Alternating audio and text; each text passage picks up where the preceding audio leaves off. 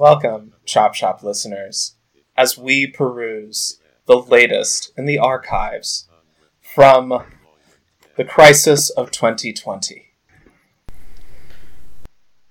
This is from Sherry Michaels of Colleyville Citizens opposed to high density. It brings me a lot of grief to make this post today, but I feel it is important to update you on a recent loss in my family. We lost our youngest daughter, Natalie, three days ago to COVID 19. We were incredibly blessed by God to enjoy our play cultist days before she got sick going to parks, eating at local restaurants, and hanging out with other fellow play cultists, which would not have been possible if Texas hadn't opened up. Watching my eight year old daughter on a ventilator was difficult to watch as mother, but also as mother, I am glad I was able to teach her the importance of upholding Christian, play cultist, constitutional values in her short time on earth. And for this reason, I am proud of our local government in this time of local media, liberal media indoctrination. Hashtag masks are unconstitutional. Hashtag stand with Colleyville.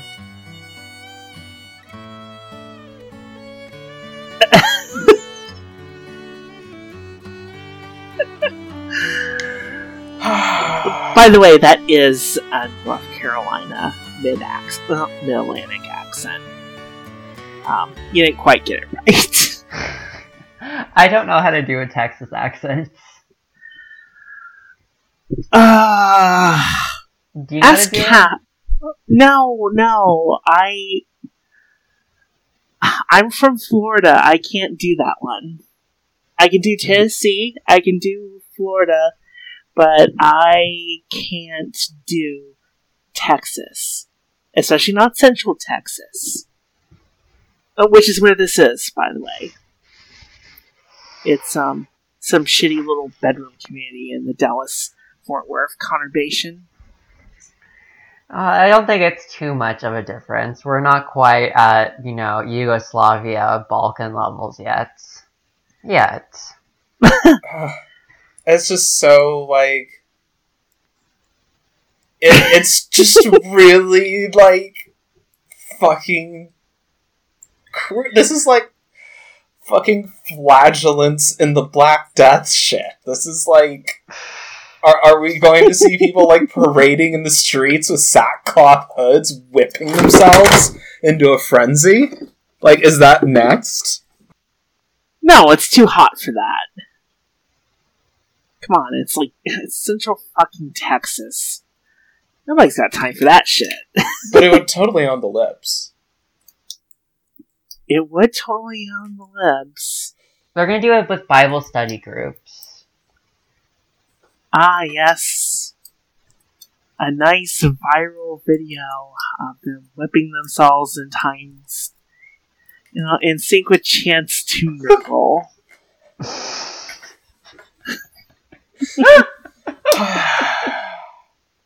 Welcome to Chop Shop Economics. We read this shit so you don't have to.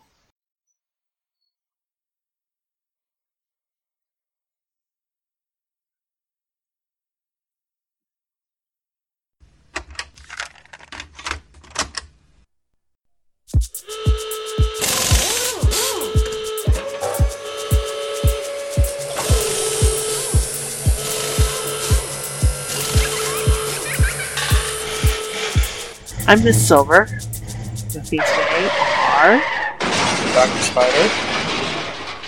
I am Death, the nuclear annihilation of all life on this planet. That's looking surprisingly likely these days. It, it's been just that kind of week of like this isn't quite like the shit that went down in March where the market just like jumped off a cliff and things really started to kick off. But this is sort of feeling like the week before that, you know? Ooh. Yeah. Um, A- And we can see this in the passage of the White Horse. As COVID is spiking all across the United States of America and Brazil and Uh, the United how bad are we and Sweden. talking? Because it was pretty crazy last week. Texas has surpassed the total number of infections records set by New York. And is showing absolutely no Well- signs of slowing down. Um, You know what they say in Texas. We always go big in Texas. I thought it was don't mess with Texas. eh, either or. yeah. And so, yeah, all these. Plagues are no respecters of niceties. Texas will be messed with whether they like it or not.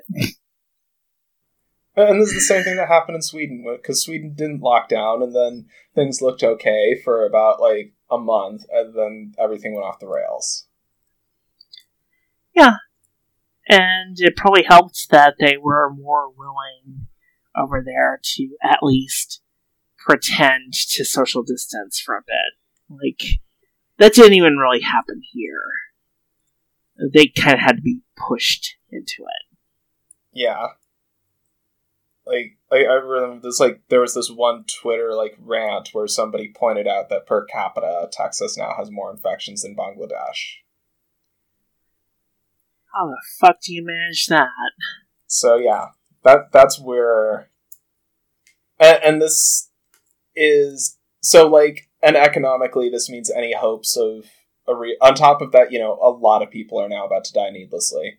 Um, is economically anything pretending to be a recovery is going to collapse. You already have like the governor of Texas actually like shutting down the bars um, by state order, um, and the health department in Florida going around behind the governor's back to do the exact same thing. Um, And keep in mind, this is on top of Texas's oil economy collapsing in a very bloody death. So, what exactly industry do they have left here? They're fucked. They're utterly fucked. yeah, like the little Ah. Silicon Valley around Austin is not gonna do it. Well, they still got a pretty nice repository now. They they sold most of that right now. Yeah. They had to have. And besides, one retro computing warehouse is not going to keep the economy going. We all know. And the thing is that we do have to realize about the tech industry is that it is so dependent on ad revenue. And I feel Mhm. like there's something that happened with the advertising industry recently. I just, it's at the tip of my tongue. Uh, oh, Doc, can you can you Yeah, yeah, explain? it, I think it rhymes with Fuckerberg. Um, yeah, so the Zuck was like originally, well, we're not going to control hate speech. It's not our job. I don't care. And, but in, you know, the whiniest, um, you know, resentful Harvard nerd voice that you can imagine. Um, I mean, this dude is full is full on like Shonda Goyim. Like this guy is literally disgracing all Jews everywhere. Like like he won't even fucking regulate Nazi fucking hate speech on fucking Facebook. Like what the fuck? Like this dude's a fucking capo. it gets worse. He actually like hired a um there was like some regulator or something coming after him and he hired a fucking like right-wing hit job group to claim that attempts to regulate Silicon Valley were funded by George Soros. oh yeah, I remember that. he, yeah, Oh, yeah. But that hospital large- donation was fucking blood money. yeah. So part of it it it's a whole, it comes down to like a whole bunch of factors really. Um, but advertisers are pulling their money. Part of that is because, well, you know, COVID. Um, it's you know it's doing a number on advertising budgets and like you know that's it's one of the first expenses you have to you pretty much have to cut, especially if you're not a large market cap where you can at least like shuffle around a, a little money to keep you know advertising going this quarter. Um, like if you're if you're much smaller than that, yeah, it's time to get out of Facebook ads. Um, it's arguable that they had any effect. Um, Doc, weren't been- you mentioning that the numbers seemed very finicky and weird ass shit when you advertised your own book on the website? Yeah, it's really fucking like it. It is kind of like they give you these number projections based on like the audiences you use, and I've seen this for other stuff too, for like promoting other pages and shit. That they'll give you this thing like, oh yeah, this will totally hit like sixty thousand people or whatever, but there's no like the only like actual hard metrics you have in social media are likes, follows, reposts, comments, you know, shit like that. Um, and it's never in proportion to what the ads are Mhm. claiming to be reaching. Like there's no proportionality whatsoever. And there's like a thing that's been increasingly reported on that like Facebook ads really are just kind of a little bit bullshit. So I mean, add that with Yeah. The fact that the first company to like kick off this wave of people ditching Facebook was Honda, who is eating a mountain of shit right now. Like auto sales are dead in the water worldwide. Like the auto industry right now is collectively figuring out how the fuck they're not going to just die. So of course they're going to cut this easy expenditure. it really doesn't help that Facebook Facebook actually makes it very difficult to advertise with them if you're not a super large account. I've I've personally heard some real horror stories about things like you have to use a personal account to do much of anything with Facebook advertising to the point where they're like, well, you have to like make it um, an employee account, and it's like, at this point, I think a lot of them are just jumping ship because Facebook is so user hostile to their advertisers to begin with, and so you might as well, you, know, you might as well say, well. It's really it's because of Black Lives Matter, or it's COVID, or it's this or that, but the truth is, is well, we don't want to fuck with this anymore, and this is this is a good excuse to get out. Besides, there's no money in the budget. Yeah, and, and and, and like the me, but it, like even though that all this shit is easily verifiable, this is shit that like I think the case of like Facebook's used like advertising being like finicky, unpredictable, and difficult to work with. This is shit that goes back years and is well documented. Um, as is that Coke and Honda and all these other big companies that are bailing on Facebook are also ones who are currently in a lot of trouble. Um, it's like it's just kind of almost astonishing but also predictable that all of the press would go after the whole like freeze peaches shit Mhm. And holy fucking shit. That's not and we're not just talking about uh about Facebook here. I mean, let's also bring up um I just found this article. Um so Google will see there is will see a 5.3 drop percent in US advertising revenue in 2020, which marks their first decline in ad revenue growth since the research firm eMarketer began modeling the business in 2008. fuck Like we're not just like like when you look at the corporate media talking about Facebook and saying that this is all about hate speech, like yeah, that's the that's the excuse that they're using and that yes, that is partly true. But mm-hmm. that's just It's a pretext. this is ultimately just covering over that the advertising industry is collapsing and the entire tech industry has been so dependent on advertising to make any sort of a profit for years and years and years and years that I mean, Google is basically an advertising company that happens to have a search engine and a operating system research division attached to it. Yeah. And this is like and this is why shit blew up so bad during the dot com bubble and the only thing that's going to really be left of tech is enterprise tech, you know, the people that make the operating systems and make I could see know- Amazon surviving given so much of their business is in the cloud and not necessarily with like everything else. yeah. So it's it's enterprise by design. Oh yeah. Like they will survive, but most of tech is going to be like falling apart. And we've got even more showing that finance has just completely shot the bed. Like the FDIC as of June 29th is not going to be releasing quarterly reports on the status of banks that they are insuring. And like Wait, wait, Just wait, wait, wait, wait. Doc, repeat that. Can can did my ears hear what they just heard? Yes, the Federal Deposit Insurance Corporation, the thing that says your account is protected to up to $250,000 in the event of a bank failure, will no longer be publishing their regular quarterly reports on the health of banks that they are insuring.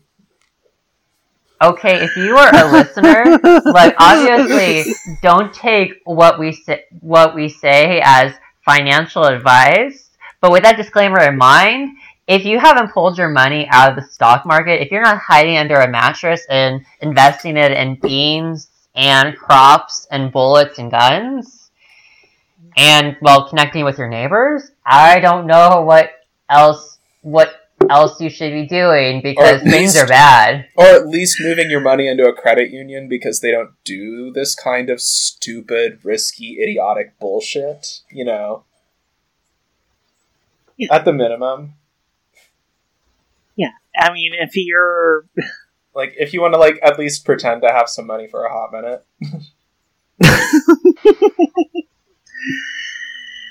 yeah, it's just I don't I don't know why they're hiding this. I guess all of the majors are fucked right now.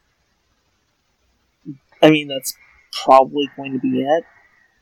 But it's like it's like we don't know, It, it, and it has it has to be bad for them to do this. Like, I don't think they've ever actually done this before. And that they're, and not just that they're doing this, but that they're public. This isn't like we suddenly get a leaked version of the report discovering that it was written and buried. It, this is more like the fucking mob has pulled up in front of your house with a body in the back of a pickup truck and they're shouting at you, Hey, so this is your cousin. We just whacked him and we're going to go dump him in the Charles River. Oh my fucking god. So I'm gonna make the prediction that we're gonna see a bank run. If Yeah. not, if if the FDIC is just stopping quarterly reports altogether, the numbers must be so bad enough that we're at real risk of a bank run, and we haven't seen a bank run in Doc. How how long has it been been since we've seen a, a bank run in the U.S.? There were some small scale bank runs in the 1970s and some localized banking failures. And that was during the whole like stagflation oil shock period. Um, but yeah, the last time you saw like a serious run on the banks was like, you know, 1929, 1930. Like a serious, like system wide, people are stuffing their money in mattresses. like back in 2008 2009 um, there were some worries about that kind of thing happening but the damage was largely confined to banks with a relatively small market cap. Um, basically, the FDIC stepped in. Uh, everybody changed out their um, their debit cards, and everything was fine. Um, I'm not sure that we'll be able to repeat that though. I'm not sure. I just I don't know. I don't know.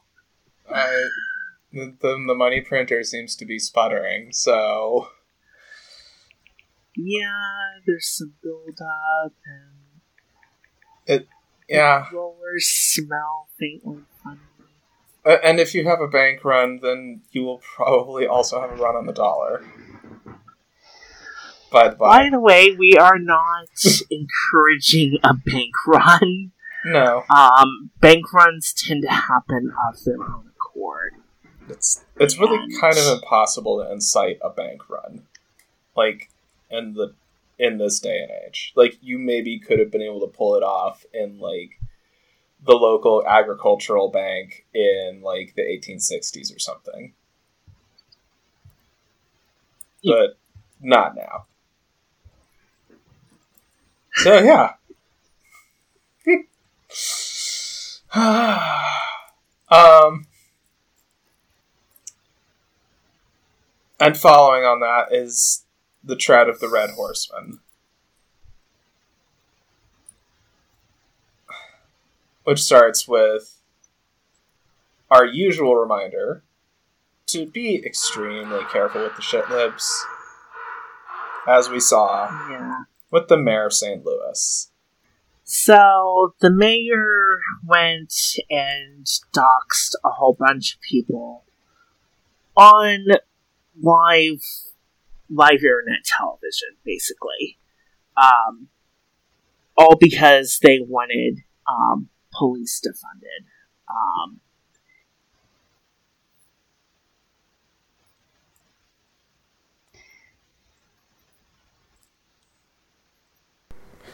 Content warning, discussion of rape and not sure sexual assault. If you wish to skip this portion of the podcast, please fast forward to happen. It was 2335. really fucking disturbing. I just don't want to, you know.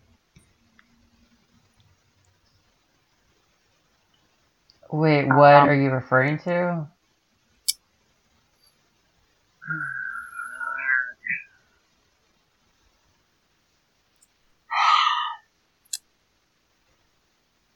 Oh. the city councilors um, one got raped. Um, that case, yeah.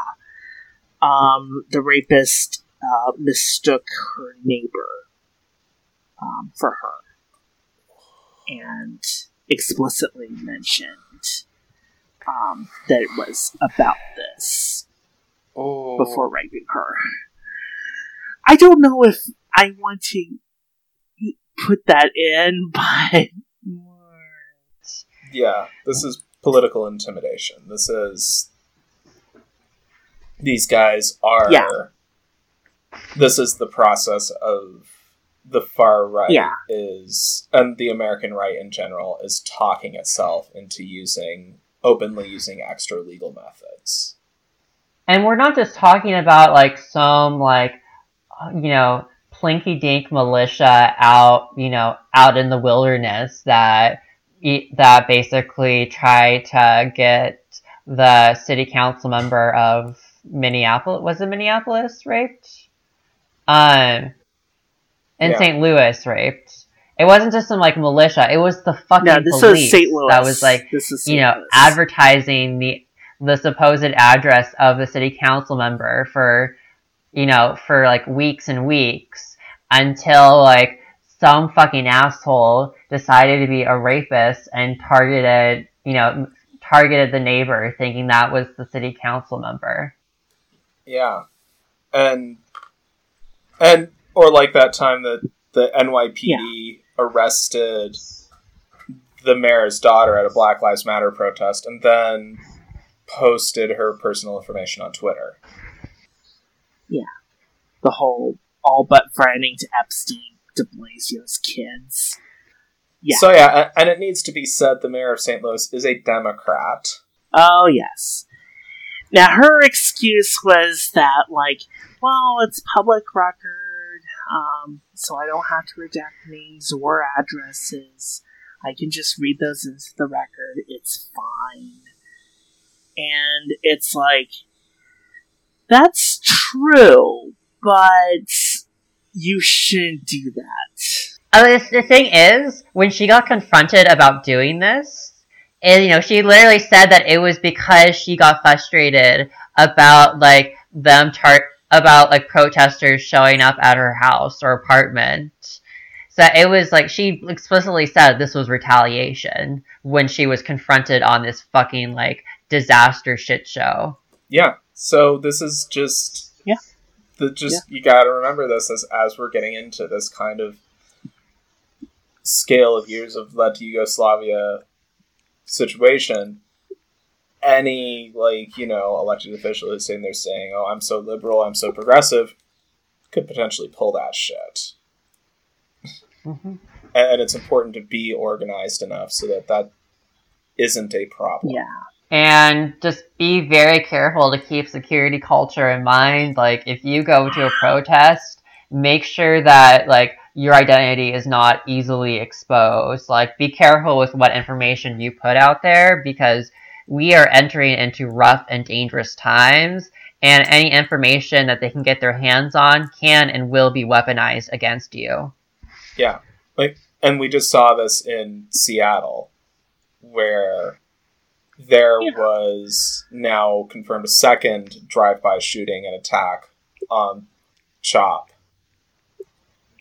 by what basically looked like a couple of far-right extremists in a truck. But um, Baruch Hashem, the uh, the security at at CHOP, uh, formerly known as the Chaz, was able to stop the was able to stop the car and capture the far rightists. Mm-hmm. Which, yeah, th- this is what we're getting into, and this is what we need to be ready for. These are people who are tapping into the whole Midnight Rider kind of thing. Like, instead of doing the whole, like, brown shirts approach of marching in big columns, instead they're going for, like, small, like, you know, terror attacks kind of thing. Like, you know, the shit the Klan pulled Stochastic during terrorism. Reconstruction. Yeah, like the shit the Klan pulled during Reconstruction, the first Klan. So And of course, things are popping off in Portland, but it's as usual. It's not us; it's the pigs.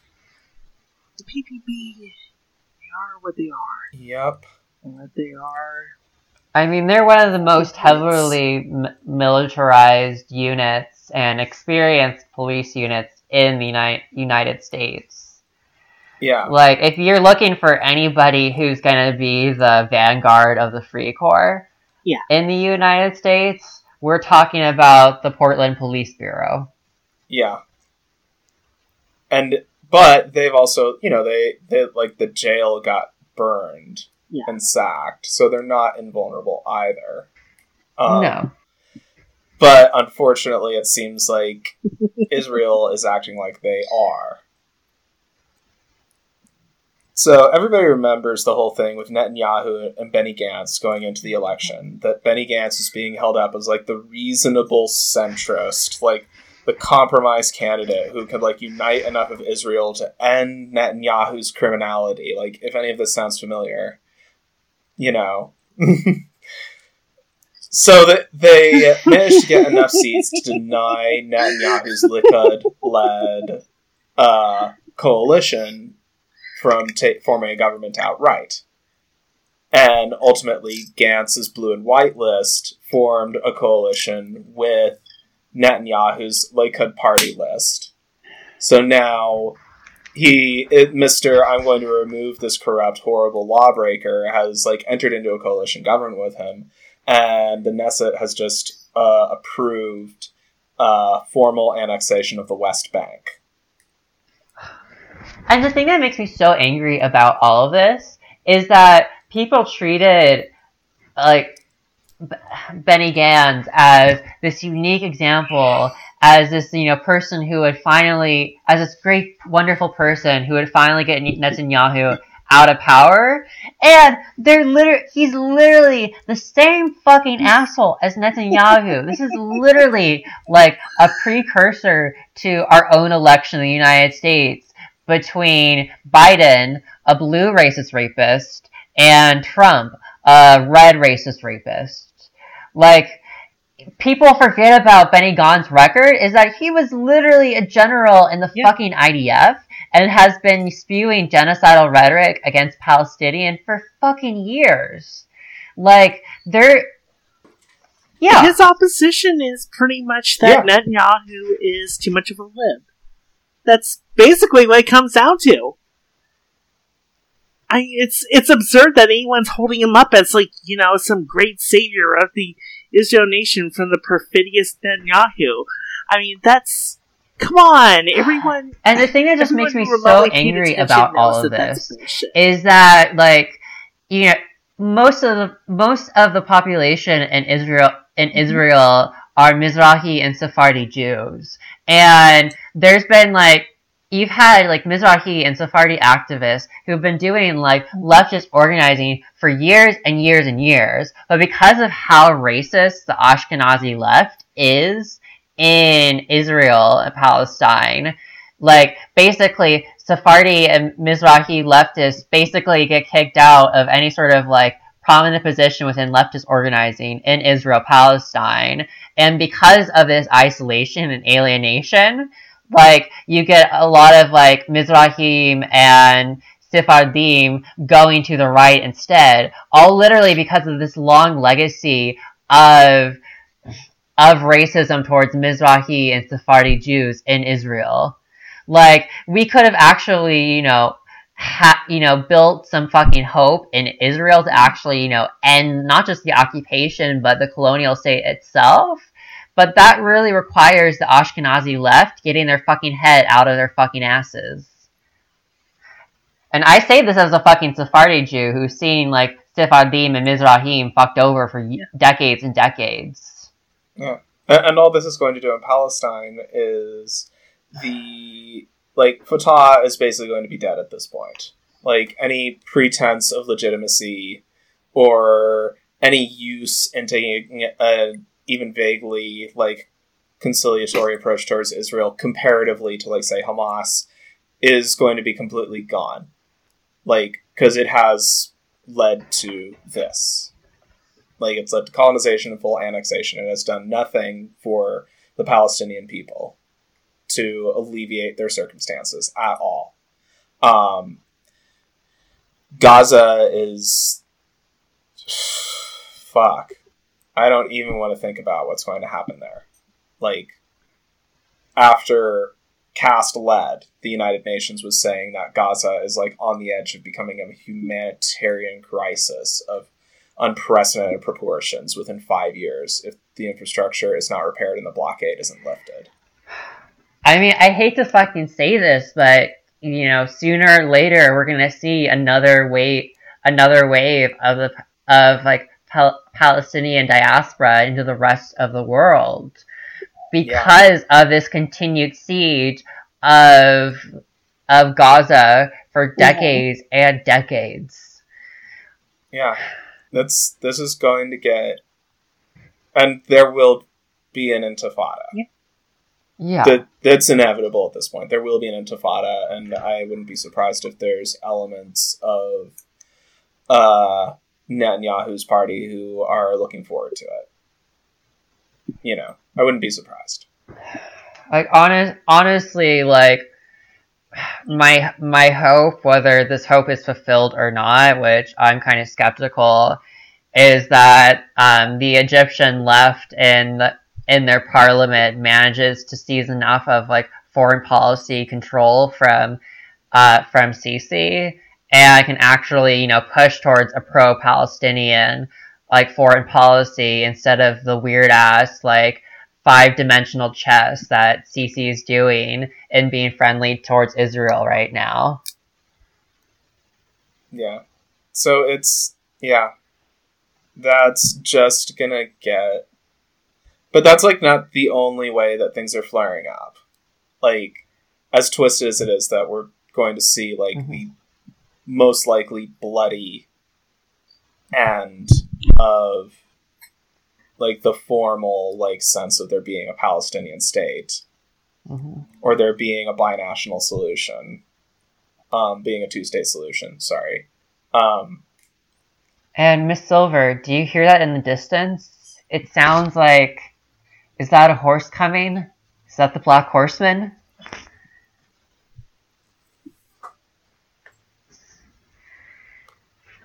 Yeah, it's the Black Horseman, all right. And with him brings unemployment funding, or the lack thereof.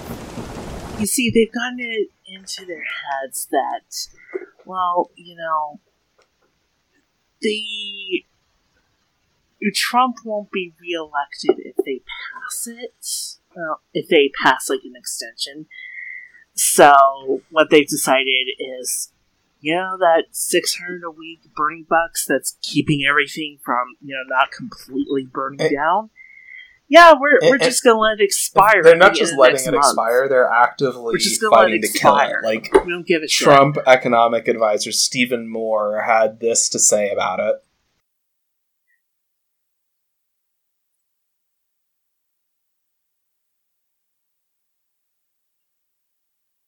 My message to the White House is if you want to lose the election, Ugh. extend the $600 unemployment Oh, benefit. my fucking ass God. Yeah. Do do they hear themselves? It- Th- th- though those whom the gods destroy, they first strike mad.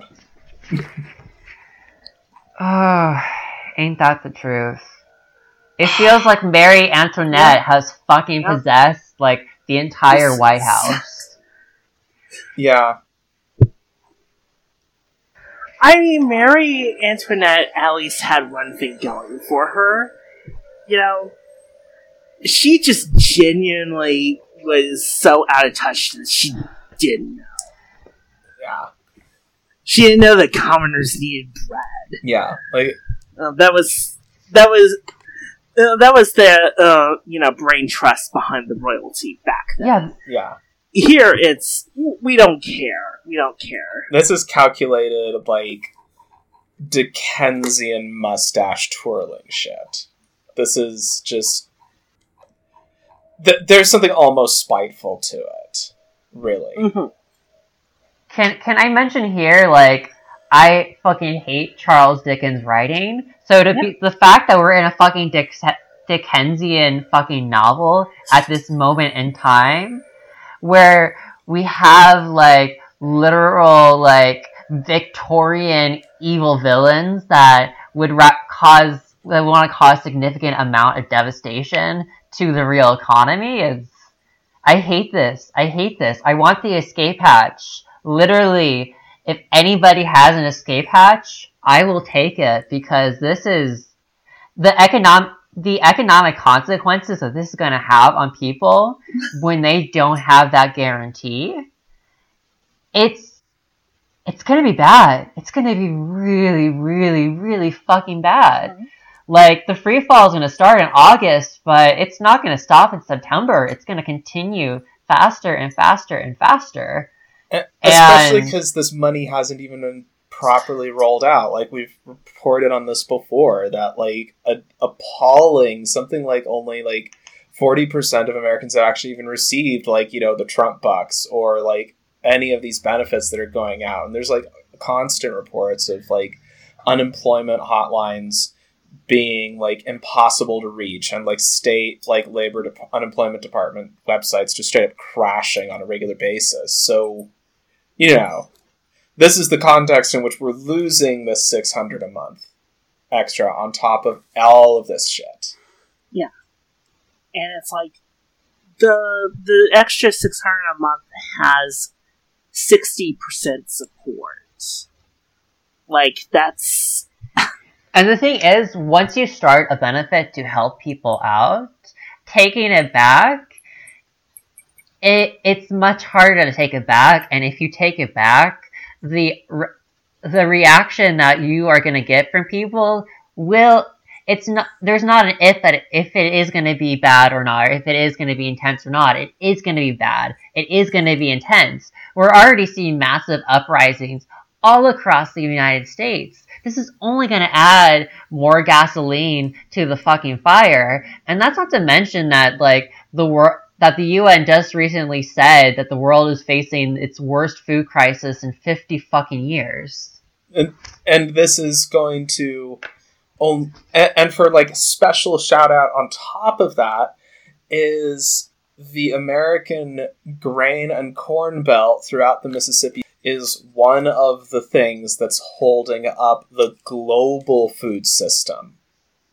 So we've got we're going to be seeing things like farms failing and rising unemployment and crops not being left to rot in the field, bef- and you know whatever the fuck happens with hurricane and flood season this year. Yeah, yeah. I mean, we talked about this a lot last week, and nothing has changed. It's all just gone slightly worse. Nothing has changed.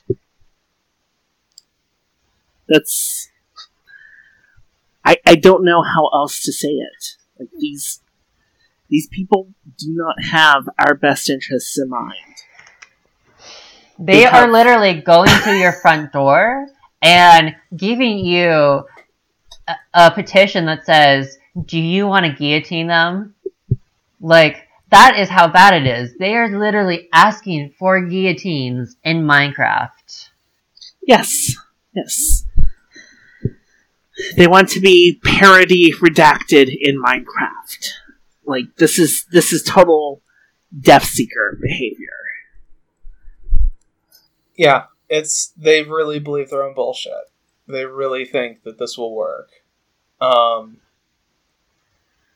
like I mean, like the fact that you're seeing shit like Kamala Harris now, like supporting UBI, for example, I think is because a some enough of the capitalist class still has like you know a vestigial like sense memory of you know once upon a time when we really like lit all the guillotine insurance on fire, the poorest tried to kill us. Um, and in some cases they actually succeeded. So. Yeah, so like, a couple of them seem to be like starting to cotton on to how bad shit is, and like David Brooks actually acknowledged that we're facing like multiple crises now. Like, I mean, his analysis was mostly, "Oh my god, social justice warriors," so it was mostly bullshit. But you know, he can read the fucking writing on the wall. David fucking Brooks can see it. oh, so, uh, Doc, the Silver, do you want to talk about yeah all the fun normal ones that are happening between China and India?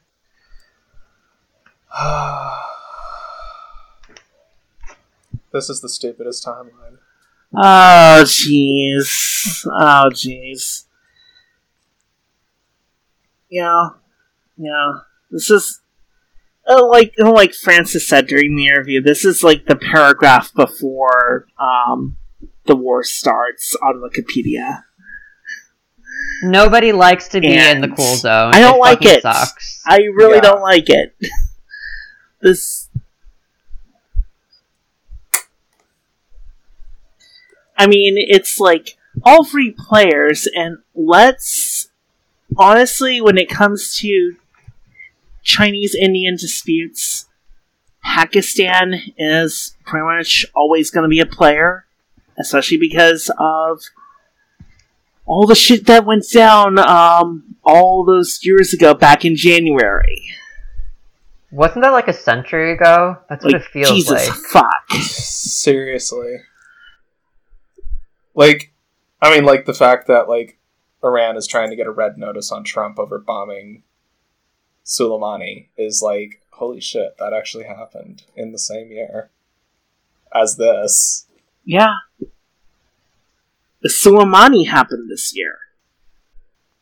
So what exactly? We, we don't talk. So what exactly is happening w- between China and India right now? I mean, I know that they had this glorified football like riot like melee battle that happened between them, but you know how. But apparently, it's escalating. How is it escalating?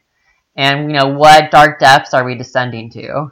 Well, India has officially banned TikTok and a whole slew of other major Chinese apps on the grounds that they are a national security risk. Um, they are mandating additional checks on incoming cargo from China and are basically doing a bunch of like, this isn't like this is all stuff that you know nation states can do in the realm of you know international diplomacy. It's just usually they haven't done this during this whole like period of neoliberal globalization because that means shooting your trade in the foot, and no one wants to do that um, because that's what that flavor of brainworms told you to do. Um, so, but that doesn't change the the fact that India's doing this shit is now like putting pressure on Chinese revenues and exports. And China is in, again, a stronger position than India to be able to absorb this. I mean, at this point, I don't think Beijing really wants a trade war with the United States and India at the same time because nobody's going to win that one. But, No, you know, it looks nobody's like. going to win that, but China has the capacity to lose the least. Exactly. They'll still have, like, a recognizable state when it's over. Like, the same party will still be in power when all's said and done. Uh, Also, they don't want to draw. uh, They don't want any sort of U.S. Indian um, military alliance. Um, that would be that would actually be a huge problem for for Chinese interests. Let's be blunt. Um, well, you know, if we're going to go for maximum stupid, yeah, in this timeline. Let's take note of all the like, you know, uh, gooey eyes that Trump has been making at Modi ever since he got elected, yeah, yeah.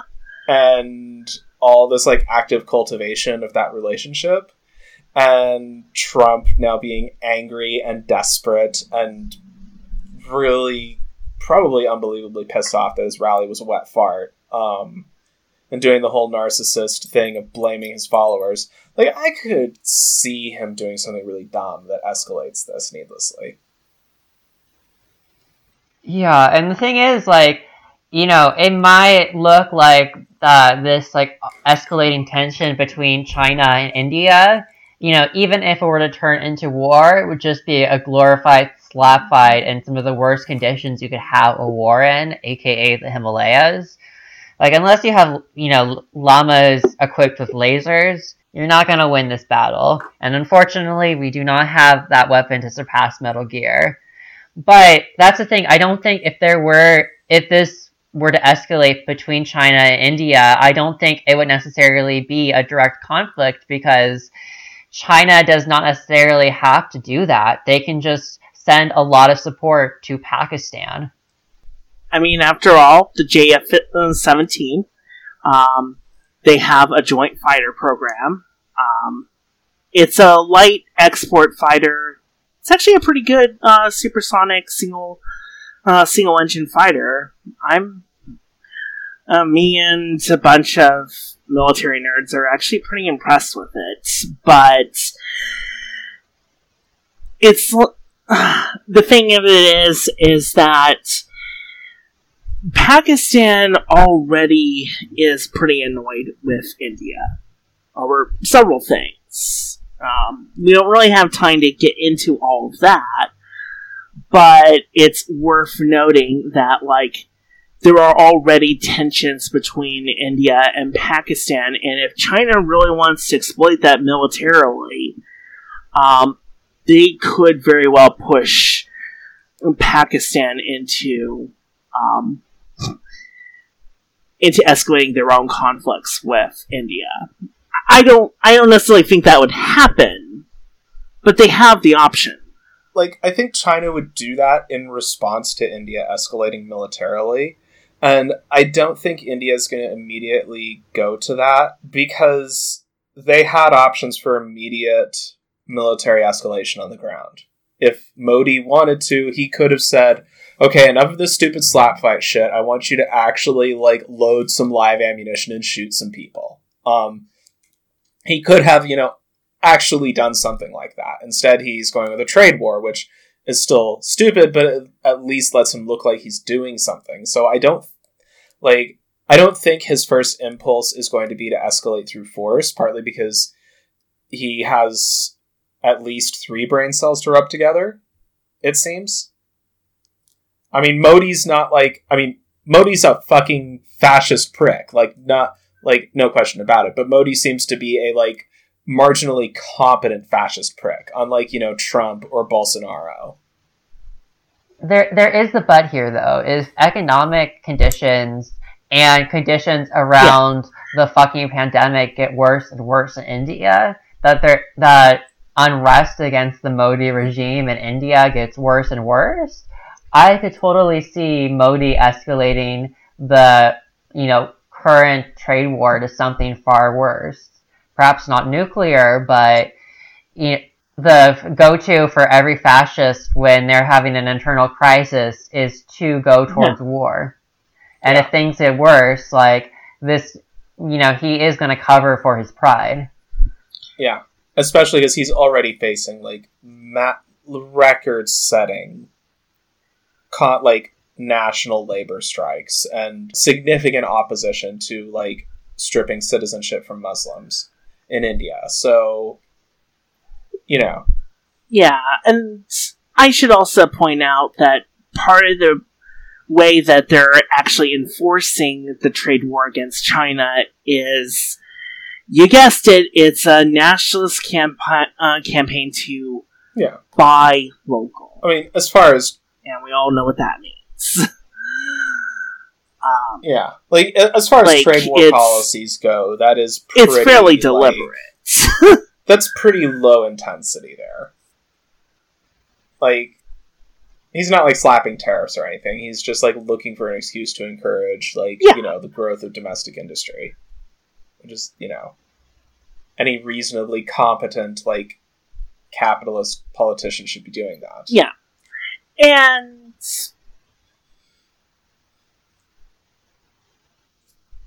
yeah, we point this out mainly to say that, you know, like the coronavirus story originally was for us, that this is something you should pay attention to, um, you know, outside of the present. I mean, who knows? Maybe know, collapse of American society. A situation where Trump tries to order, like, the U.S. Pacific Fleet into action in the South China Sea in support of Modi, and they revolt and sail on like San Francisco Bay. Um, I mean, the thing is, we were to see a, a Navy revolt, they wouldn't necessarily be sailing towards San Francisco Bay. Oh my god! They first would be sailing towards uh, San Diego, as San Diego is the premier port of the Navy on the West Coast. That's so cool. they're going to first consolidate their. If they were to do anything, they would first consolidate their position in oh, Southern yeah. California. Then they would move north. and on the horizon, hmm. One last horse, the Pale Rider. Sound effect. Mm-hmm.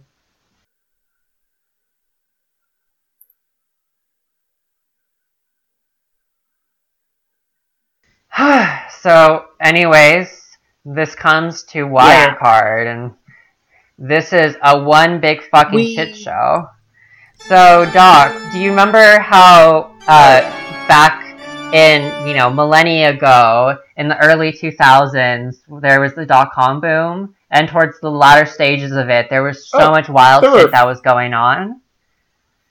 D- do you want to know that? Did you know that there were survivors you know, who did the wild shits that, you know, managed to, like, survive the dot com boom. And one of those companies, which was founded back in 1999, was Wirecard, which basically arose for as a payment processor and collecting like credit card information. So the thing is, they almost failed in 2002, but Markus, but Markus Braun, a former consultant at KPMG, this accounting and auditing firm that has a load of, scandals, you know, in its history of doing really, really, really bad shit. Uh, Markus Braun came out of KPMG uh, and basically saved Wirecard from being saved from be- failing, and he became the CEO and merged it with another company called Electric Business Systems. And the thing I find h- extremely fucking hilarious is that Wirecard Right. never had an IPO when they first got onto the stock market in Frankfurt. The thing is, with an IPO, that usually involves that there's going to be some public scrutiny, like of of you know the financial accounts of a company. But basically, what Wirecard did is they joined the Frankfurt stock market by doing this weird ass reverse takeover of the listing of a corpse call center group, and you know, and basically, you know, they did that, and so they are able to avoid any public scrutiny at all. Um, so around this time, they were mostly doing um, online gambling and a lot of porn as and you do. other very shady financial stuff. This was. Um, in, Though porn's not necessarily um, shady. when was this, basically? Um, I guess, I guess I have a couple questions. Like, when did um, this reverse takeover? First off, what the fuck is a reverse takeover? We know what it is, but uh, would you mind explaining that for our audience? Um, in a little more depth. Uh, Doc, you probably know more about what a reverse takeover is than I do. Because in a usual takeover, that's wh- like a hostile takeover. That's where you like stage a bidding war to seize a commanding majority of. So a reverse takeover is not like you know the inversion of a hostile takeover or something like that. Um, it's instead a kind of merger that allows a company to become publicly traded without having to go through an IPO. Um, and essentially, what you do is if you're going to do a reverse takeover, the company buys enough shares to control a publicly traded company, and then you exchange your equity for shares in that public company, and there you go. You are effectively a publicly traded company without having to go through any of the hassle of, you know, making sure your books balance enough to survive an IPO. So basically, what happened here is we had this demon artifact that emerged out of the dark times of the dot com boom. They and they managed to avoid scru- scrutiny by of their financial records by doing this reverse takeover at so they could join the Frankfurt stock market. And the thing is, it doesn't stop here. Um, back in about 2006, they moved into banking with the purchase of XCOM. So, unfortunately, if we get invaded by aliens, you know, Whoops. they basically cut the alien fighting and and R and D of XCOM. So sorry about that. Uh, but anyways, uh, basically, uh, with the purchase of XCOM, Wirecard basically got you know moved into banking and got licensed by Visa and Mastercard, so they could issue credit cards and handle money on the behalf of merchants. Uh, but because basically they became this Frankensteinian alien hybrid of banking and non-banking operations, it made it very much harder to compare them to their peers like in the financial world. So it basically forced investors to rely on the Yeah. company's This own is- doctored like this is- financial yeah. statements. I mean, It's it's fucking graft all the way down. Like it? take that in. It's not turtles, it's graft. It's not turtles, it's graft. yeah, hmm It's grabbed all the way down. yeah. It's worth noting that when they died, they had a market cap of five billion euros. That sounds like a lot of money, and to be honest, it kind of is. But it's not that much More than I have. when you consider um, what the comparable companies in their sector are, like say PayPal. PayPal has a $200 billion market cap. Wow. They actually turn a profit. What I'm saying is that if you actually look at their business model, depending on who you ask, it's either too large a company or too fucking small. Now, how does this work? To be what it is. Like this company Yeah. does not make sense. Like they're so weird and oddly structured. So ba- back in 2008, the head of a German shareholder association basically published a report attacking Wirecard, suggesting that they had balance sheet irregularities. And EY, uh, Ernst Young, this like very well known auditing firm in Germany, was appointed to conduct special auditing. Of course, they, you know, found nothing. Uh, they were probably paid to find nothing, and two and two of the critics of Wirecard uh, that were part of the report were persecuted by German authorities. Wirecard literally walked away from all of this without a fucking scratch. I mean, they actually survived the 2008 collapse. It, their their market cap just did It- not it's just change, such amazing. and that itself is a little suspicious.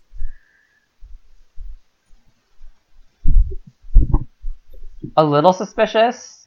This is very In fucking hindsight, it was pretty suspicious. like they're not even pretending to care about the forms anymore. It's incredible. No.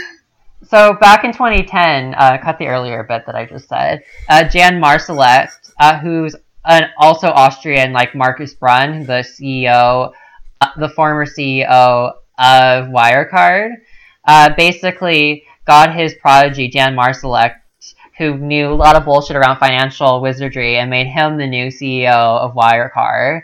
And this was the time. This was around the same time that fraud monster Wirecard you know, has global aspirations and wanted to expand all around the world globally. So, of course, they could do more fraud. So, from 2011 to 2014, they basically raised about 500 million euros from gullible hack investors. They went on a shopping spree, buying up a lot of obscure payment companies all across Asia in very, very oddly structured deals. And when you hear the when you hear oddly structured, hear fraudulent. This is what I what I'm meaning. Like I was re- reading about the sort of deals that they were doing with all these different com- companies, and I literally had to fucking stop because it was like nails on chalkboard reading about all these janky ass weird deals with all these Yeah. different companies. So they basically started and you know making these deals in Singapore. Um, and had gullible investors drawn to them like moths to an electric killing lamp because of Uh, rapid sh- growth and claims of superior payment Yeah. technology. And I'm sure the way they arranged this in Singapore was they like went down to the waterfront, they hanged a left at the second seedy looking establishment, popped on in and sidled up to the tattooed eye patched bartender before asking in a loud, clear voice, How might I procure some highly illegal services? And it's like So I keep returning to this fucking point because it always fucking gets me. But the fact that they're expanding into the, the Asian market is not in and of itself suspicious. A lot of fintech firms were doing this. It's just how the fuck do you do that with only 2 billion in revenue per year? Yeah. And like keep in mind that all the deals that they were doing weren't the weren't the norm for the industry. They were incredibly oddly structured. So back in 2015, uh, the Financial Star- Times starts to get suspicious. Um, so they start investigate in- investigating and raising questions about inconsistencies in the group's accounts, and basically alleged that there was a they alleged that there was a 250 euro million like hole in their balance sheets. So basically, as a response, Wirecard hired Schillings, a UK law firm, and FTI Consulting in London to handle PR. And You because pay for a whole school district with that much money. yeah, with that fucking hole. And so then in October, Wirecard announced its largest ever takeover of Indian payment businesses in a 340 million euro deal. Um, and but and then later later on that year in 2015, J Capital Research reported that Wirecard's operations are far smaller than it claims, and basically Wirecard afterwards, after hearing about this report, basically fooled their gullible investors with a tour of their Asian o- offices.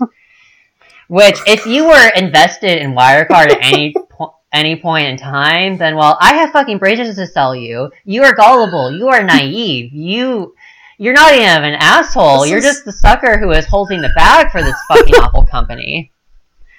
This is like fucking Fire Festival shit. Yes, yes. It's incredible. So back in fucking 2016, there was a there was a report uh, released by this anonymous group of short sellers called Zatarra that Wirecard is laundering money.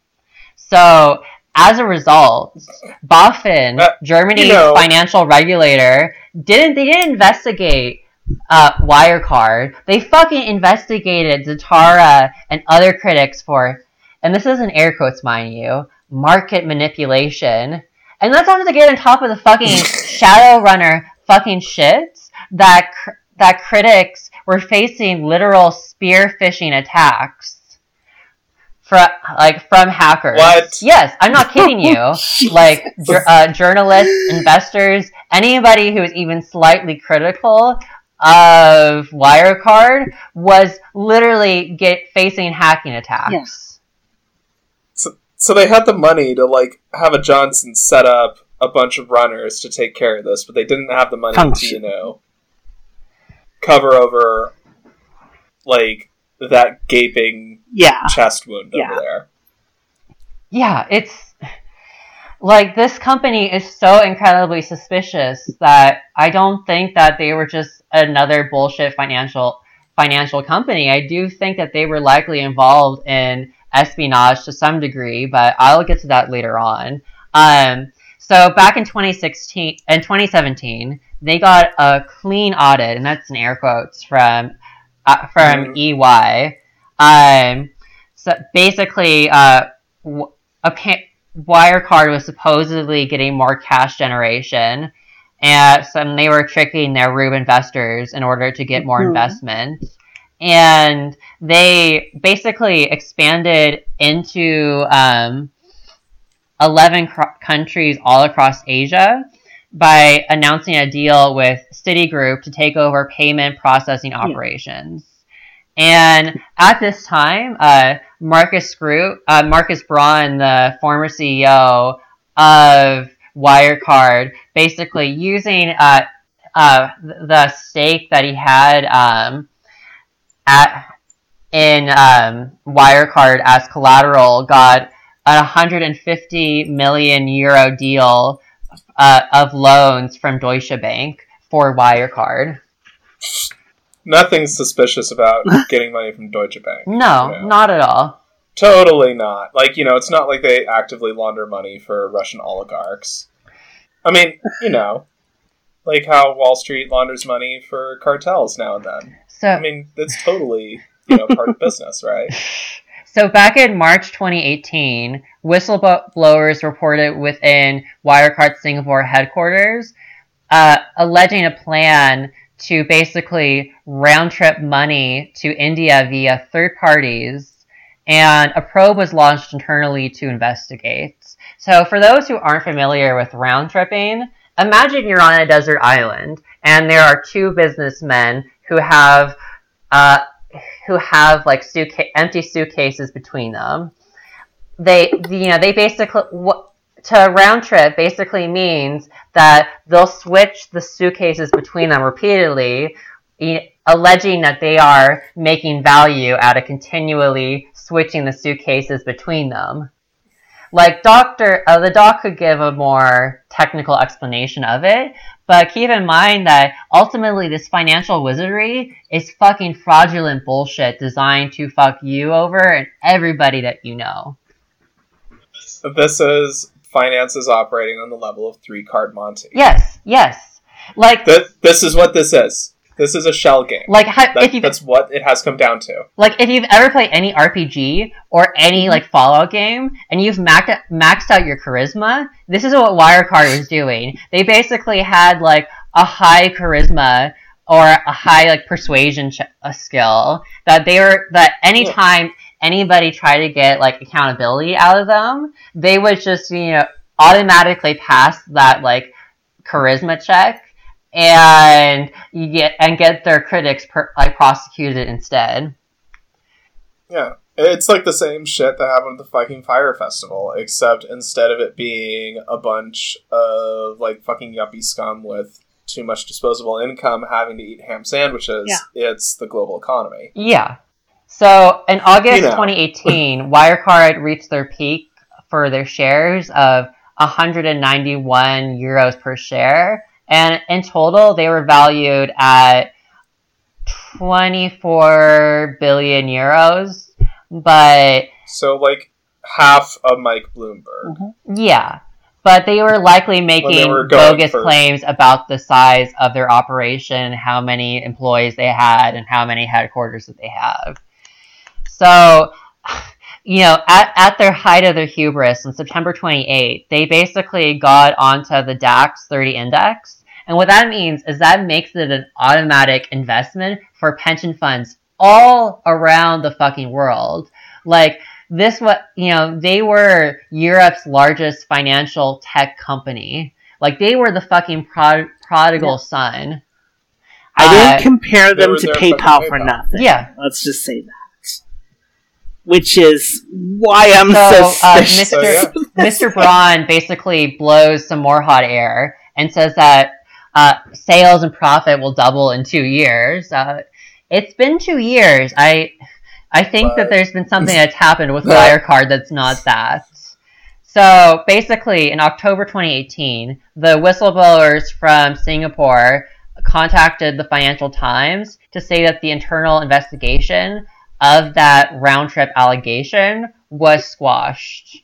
So in January 2019, Financial Times published a story on the Singapore investigations, and Wirecard obviously like says it's false. They freak out and they cry to BaFin, who literally investigates the Financial Time Times for market manipulation, and that's in fucking air quotes because it's they were not trying to do any sort of market manipulation. So, in Feb- fast forward to February of 2019, and Singapore police actually do something useful, and they raid Wirecard's offices. So, uh, Bof- BaFin, Germany's financial watchdog, basically announces a two-month ban on short selling because they're basically corrupt motherfuckers who say that Wirecard is their waifu and it needs to be protected because Wirecard shares fell below a hundred dollar, a hundred euros per share. And oh, also, um, this is the bit where uh, Wirecard is an important part of our culture. Aw, he's gonna burst a blood vessel because I insulted his waifu. So, so back in March uh, 2019, the Financial Times reported that half of Wirecard's business is was actually outsourced, with payments processed handled by partners who'd pay Wirecard a commission. So, Fire, uh, the Financial Times basically wanted to find these partners. So, and at one point, they went to the Philippines at to this address of a house of this Filipino fisherman who ba- basically found out that his house is supposedly the site of an internal pit payment business.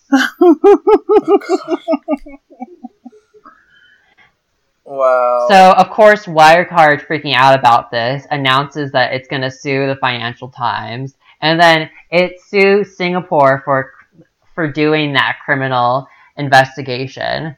And then fast forward to April of 2019, the gullible fool SoftBank that will investigate into any con and any scam, they basically invested about 900 million euros, almost a billion euros to Wirecard. um, and um, basically, the Financial Times found out that they had that Wirecard had about three partner companies in the Philippines, Singapore, and Dubai. Um, of course, EY sucks a dick of Wirecard and says that the 2018 accounts for Wirecard are all fine and dandy, with minor reservations around Singapore. Um, and Wirecard, you know, dealing with this bad PR, announces that they're going to have a dozen new not compliance measures, which I'm sure that they did shit about. Mhm. Um, so in July of 2019, the Financial Times asked Wirecard about its relationship to its Dubai partner. Wirecard, in response, alleges the Financial Times is colluding with short sellers based on the tape from a sting operation by, and this is where we get deeper into Shadowrunner shit. Uh, uh, uh, Rami El Obeidi, the former head of foreign intelligence for Libya's National Transitional Council. um, so, and yeah, Fuck. and that that's not the last that we hear of this dude. So the Financial Times gets a law firm in London to investigate all this, and they find that the claims are baseless. Um, and that, so this, so like, what broke this shell game in the end? Like at this, oh, like, I am getting to that exciting part. Um, so Wirecard issued about 500 million euros of bonds classified but as investment grade by Moody's in 2019 in September. Um, Credit Suisse uh, sell, sold uh, SoftBank's uh, 900 million convertible bond bond of euros to other investigators because that hot potato had to be juggled. And this is where Mr. El Obeidi shows up again when we get into some fucking Shadowrunner shit again. Is he was literally uh, paying private investigators to conduct a massive surveillance operation targeting London financial types, including Crispin Odey, hedge fund manager who publicly shorted Wirecard. Uh, literal Shadowrunner type shits. And if you th- if Wirecard is doing this, I can bet you that the majority of other financial companies, like throughout the world, are pulling their own like Shadowrunner bullshit. So afterwards, financial the Financial Times is served with court documents for misusing trade secrets in connection to the January and February articles that they ran. Of course, like Wirecard being big babies. Um, and this is when things start to tumble down. So basically, the Financial Times in October 2019 published documents showing that profits at Wirecard units in Dubai and Dublin. I like that that you know they both start with a D, but anyways, were fraudulently inflated. Uh, and the customers listed in the documents to EY did not exist. So Wirecard cries, you know, all- that it's innocent, and but under pressure from investors, gets KPMG to do a special audit of of Wirecard. So uh, back in uh, December of 2019, the Financial Times reports Wirecard counted cash held in escrow accounts managed by trustees within the cash amount within the cash balance declared onto its own financial statement. So basically, this very special money that only trustees could do very, very specific things with, the Wirecard pretended that, that it was their own money. So in March of 2020, uh, KPMG, uh, that audit was supposed to conclude, but the publishing rate was publishing date was p- delayed to the end of April. And then on April 28th of 2020, KPMG report published the audit report says that it couldn't verify that the arrangement made for a lion's share of Wirecard's profits between 2016 to 2018 were genuine, citing several obstacles to its work. It couldn't verify that they even made a fucking profit at all. Uh, and they also queried that about 100 billion euros of ca- on the cash balance of Wirecard you know, that they couldn't find it at all on the basis of the only evidence for this fucking sum of money were documents published by Singapore trustee by a Singapore trustee that had cut ties with Wirecard when the special audit begins. Like that is suspicious on its own. Like as soon as this audit begins, that Singapore trustee like completely cuts off ties. So Mr. Braun says that everything's fine. Don't look behind the curtain. It's all good. And this is when it starts to spiral. In June 5th of 2020, this year, uh, police searched, uh, Munich police searched Wirecard's office after Munich prosecutors launched a criminal investigation of CEO Markus Braun and the payment group's uh, other three executive board members. The search followed criminal complaints submitted a few days uh, earlier by BaFin, you know, BaFin finally had to actually do some shit. Uh, and the complaint, and the complaint relates to uh, misleading statements made uh, ahead of the publication of the KPMG report. Um, and then in June 16 of 2020 this year, Filipino banks BPI and BDO informed EY that documents supposedly detailing about almost 2 billion euros in a bounce were spurious. um, so, and so on the 18th, Wirecard, you know, it was supposed to publish the audited results for 2019. They instead say that nearly 2 billion euros in ca- in their cash balance is missing. So on the 19th, Markus Braun resigns. Uh, James Freis becomes the interim CEO, and he is formerly the chief compliance officer. Um, and Wirecard says that it's in constructive talks with banks that have the right to terminate about 2 billion euros of loans due to a lack of audited books. So finally, like on June 22nd, Wirecard finally admits the fucking scam that there that there was a scale a large scale of a multi-year accounting fraud warning that about 2 billion euros of cash probably didn't exist. So on June 23rd, Mr. Braun was arrested on suspicion of false accounting and market ma- manipulation.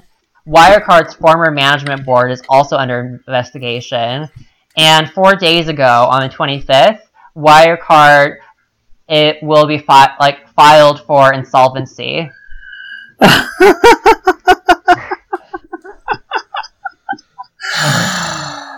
oh my god. Like the thing that I find so incredibly wow. fucked up about all of this is that they pretended that they had all this money that they didn't. Like even the Shadowrunner stuff, it's like I kind of expect that uh-huh. shit.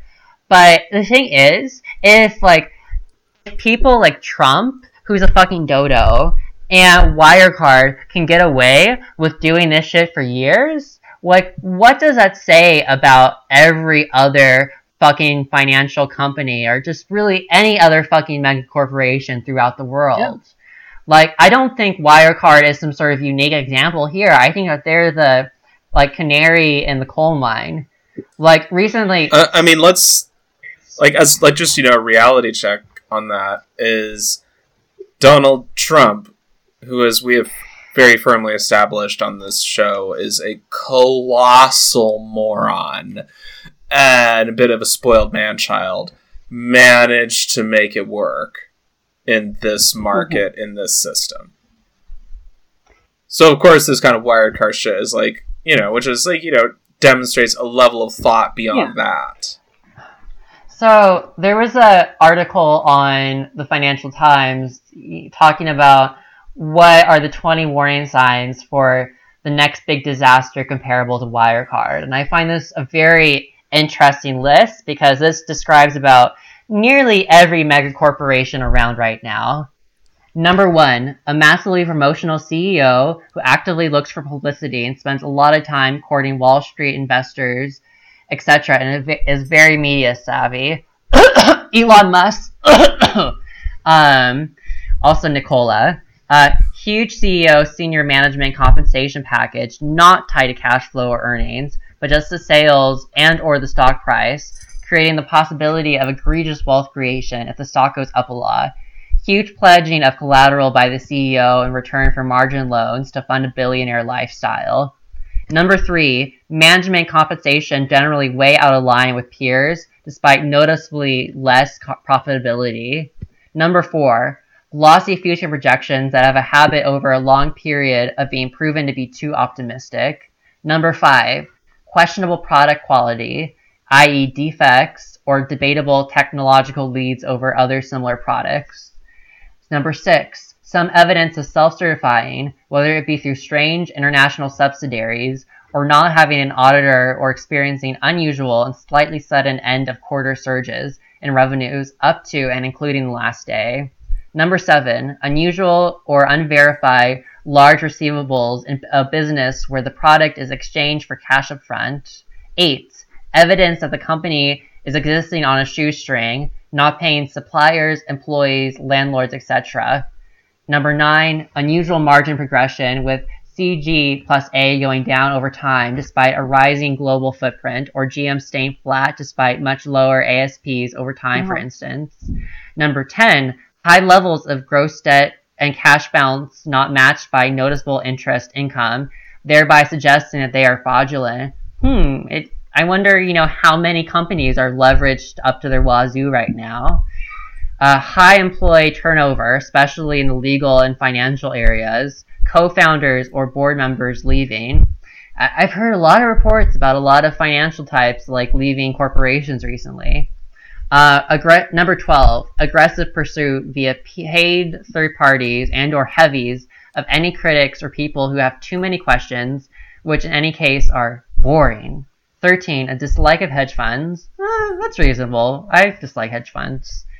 Uh, 14, possible narcissistic personality disorder on the part of the CEO. Additional points if he or she uses Twitter a lot. Elon Musk. 15, a large cabal of outcast, weirdos, bloggers, and Twitter groups who've been saying for years that everything is amiss but just get a lot of criticism because the stock keeps going up, ergo, they must be fucking idiots. Number 16, slowing top line growth rate despite all the hoopla and supposed growth stock status. Evidence of competitors rapidly eroding unsustainably high market share. Number 17, loss making, ideally never making a profit, but likes to pretend it did, or failing that, that it will be for sure in two to three years due to highly questionable new products, but the two to three years gets pushed out constantly. That's almost like the entirety of the tech industry. 18. Extensive use or exclusive just... use of non GAAP accounting and occasional bridging to get from a net loss to a small net profit via poorly explained one offs, other items, unusually large credits of some kind in a desperate attempt to get into an index by illicit means. A weak board, preferably also small and ideally in hock in some way to the CEO, who therefore do his his or her or their bidding. Helps if some of them are physically related to the CEO. And last but not least, 20, a global media, gullible analysts, and dozens of paid bloggers who pr- produce price targets out of nowhere based on opinion value. Or put another way, products that are at least five fucking years away from having any material fucking impact. Like this describes nearly every fucking mega corporation that is doing anything right now. Like it's, it's a lo- yeah, long it's list. The par for the course. But I listed it because this is because what we're seeing with Wirecard, it's not unique. Everybody's doing yeah. this shit. And that's dangerous because yeah. all it takes is somebody calling the bluff and the entire thing falls down. Especially if the money printer like jams up. Ah, one thing that's like really weirding me out about Wirecard is the numbers that um, are shown on Wikipedia for their uh, financial data. Um, basically, from what I'm looking at, none of this makes any sense. Their their assets are growing by leaps and bounds every year without any sort of revenue to support it. Which means, you know, they're either leveraged up to their eyeballs or it's out and out fraud. Or both. Or both. I like both. But it's like, how do you jump from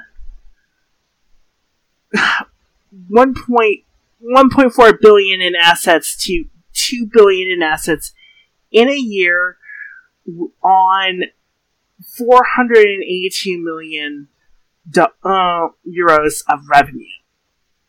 That's that doesn't make any sense. This company does not make fucking on, sense. I- yeah. So so yeah, and like if we're gonna and when so many of these companies are this fucked, it really like absolute pits of capitalist hell would be. Well, remember how we outlined the dollar crashing?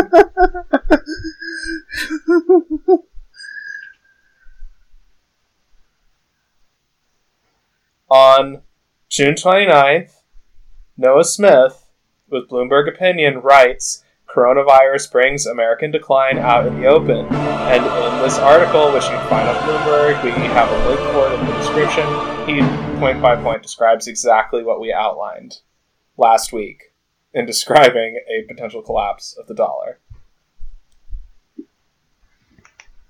It's the same kind of continuous deterioration of investment, deterior- continuous capitalist capital flight, continued disincentive to invest. I so Bloom- Bloomberg opinion is not saying that we're in late stage capitalism anymore. It's saying that we're in terminal stage capitalism, and we are falling down the roller coaster. We are in free And fall. someone like Noah Smith can say that.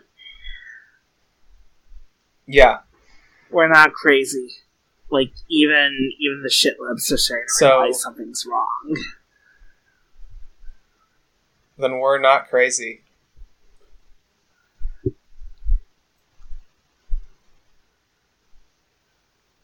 Yeah, Yeah. like if David Brooks and Noah Smith are confirming what we're seeing, we God, Yeah. this is yeah. maybe it's happening. the the only thing that comes to mind right now is Invader Z- Zim and the first episode where GIR is basically going doom doom doom doom doom doom doom doom doom doom doom doom doom doom doom doom doom doom doom. It's just I have the Doom song stuck in my head. This is Yeah.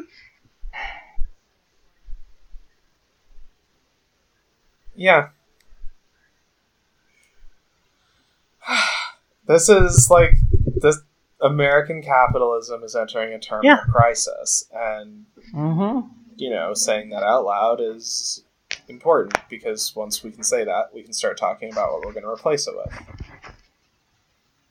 And as much as people need to be out in the street and organizing their communities, we also need to be not just preparing to handle what's immediately coming, we need to talk about what's going to come after.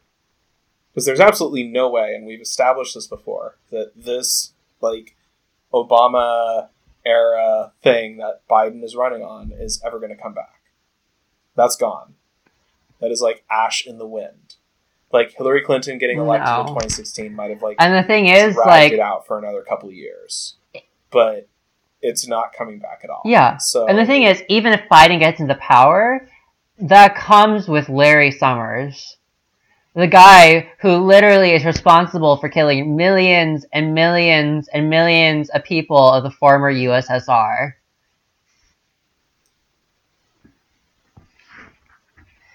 And this is the guy that we want to have in charge of financial shit. without when- pandemic, Literally By the way. everything is collapsing. fuck that noise. We need to So- build a better fucking world. You know, our power is in each other, and all we have to do is organize that. Look for the fractures, look for the weak points, make sure your organizations are strong, and go down like a hammer on those fractures, on those weak points, because things are collapsing, and we have to be building a better world, a world to come. and there's already people who have ideas and theories and like you know it can be anything from like a local just transition group to um like specific caucuses that are like working within like associated with like the black lives matter movement um and all these other groups that are actively going well how do we make this work? What does this look like? And there's a lot of good stuff out there. We can actually do this. Like by the numbers we could have a society where everybody works 20 hours a week the most awful labor is handled by robots and everyone has the free time to do whatever it is they want and that could be do art or science or come up with the next great discovery or you know if they want to sit around and like game all day or whatever um, you know it would it, like we have the capacity to live in a world where human want and human need are things of the past. We could actually do that. Like by the numbers in terms of resource production, distribution, inefficiencies, everything. We could do it. If it wasn't being sucked up by a bunch of fucking bloated ticks who need 10 houses on the Spanish Riviera. And speaking of houses, these are people that have addresses in Minecraft.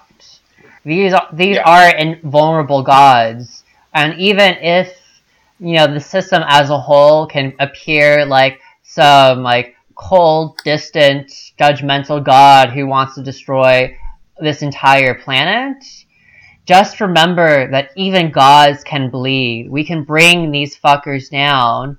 There's the whole Ursula Le Guin quote that during feudalism, and I'm going to paraphrase this, during feudalism, everybody thought that the divine right of kings was, you know, was solid, that could, it could not be brought down. But it was brought by it was brought down by human hands and capitalism and white supremacy and all of these systems can be brought down by human hands. They were built by human hands and they can be brought down by human hands. And all we have to do and all we have to remember is we have nothing to lose but our chains. Yeah. So, from all of us at Chop Shop Economics, good luck out there. Bye, everyone. And remember, communism is free time and nothing else.